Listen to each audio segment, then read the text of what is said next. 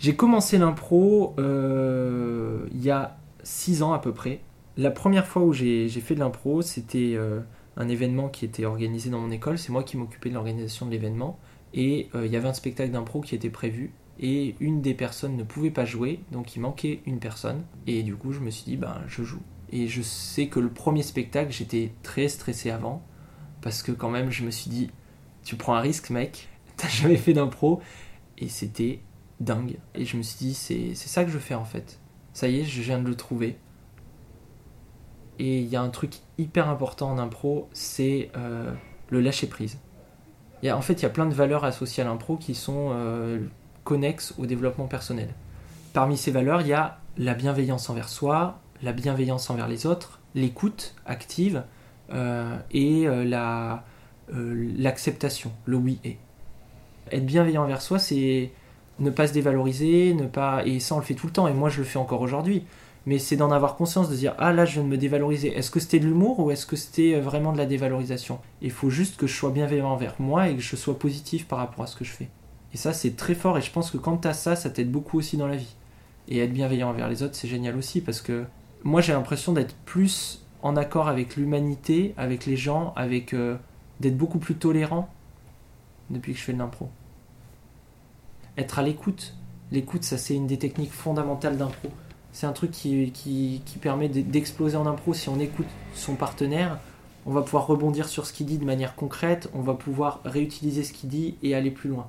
Quelqu'un qui a une écoute très très élevée, c'est un excellent improvisateur parce qu'il va tout réutiliser.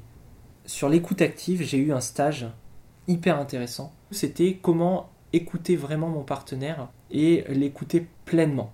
En gros, ça se composait en, en plusieurs phases. Euh, on était assis à quatre personnes. Il y avait deux règles fondamentales, c'était ne jamais perdre le contact visuel avec la personne qui s'exprime et ne jamais s'exprimer pendant que la personne s'exprime. On avait quatre questions qui nous ont été posées les unes après les autres et en fait chacun notre tour, on devait répondre.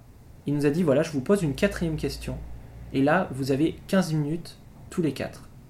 J'ai vécu un échange d'une pureté et d'une avec un niveau d'écoute que j'avais jamais vécu dans ma vie. Parce qu'on avait eu toute cette préparation à regarder l'autre et à vraiment l'écouter, qu'au moment où on est parti sur un débat, eh ben, personne ne s'est coupé la parole pendant 15 minutes, naturellement. Il y a toujours eu 2-3 secondes de silence avant que quelqu'un reprenne.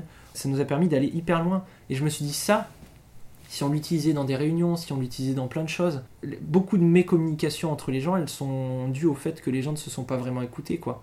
Euh, je te l'avais dit, chérie. Euh, ça fait des mois que je te le dis. Moi, j'ai un exemple euh, qui est bateau, qui n'existe pas forcément, mais le mec qui se fait larguer et qui comprend pas pourquoi. Bah non, peut-être qu'elle t'en a parlé, peut-être qu'elle t'a envoyé plein de signaux, mais t'écoutais pas, t'étais pas attentif à ce qu'elle essayait de te dire, quoi. Et quand tu as cette écoute, tu peux avoir vraiment un échange fort, plus fort avec les gens, tu peux aller plus loin dans les, dans les conversations que tu as. Clairement, quand je décide d'écouter quelqu'un, je le fais beaucoup mieux qu'avant, et je trouve qu'il y a une vraie richesse dans l'écoute. Et en fait, cette, technique de, d'écoute, elle est connectée à, l'acceptation. Chaque proposition de mon partenaire est un cadeau. Et je vais essayer de, la, lui donner de l'importance.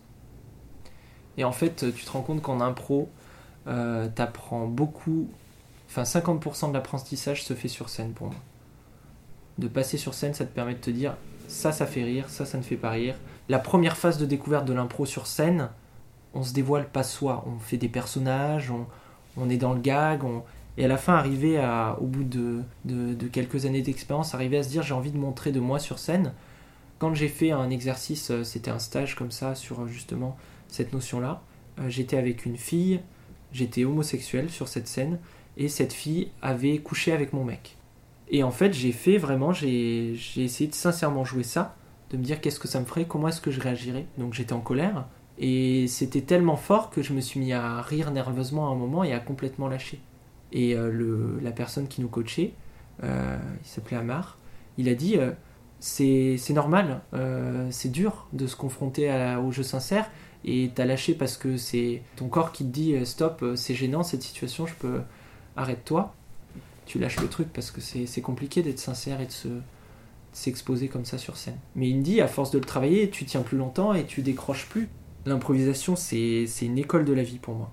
C'est tellement lié à plein de choses, au développement personnel, à, des valeurs positive. Et en fait, c'est une discipline globale à la fin et c'est presque un, un mode de vie pour moi.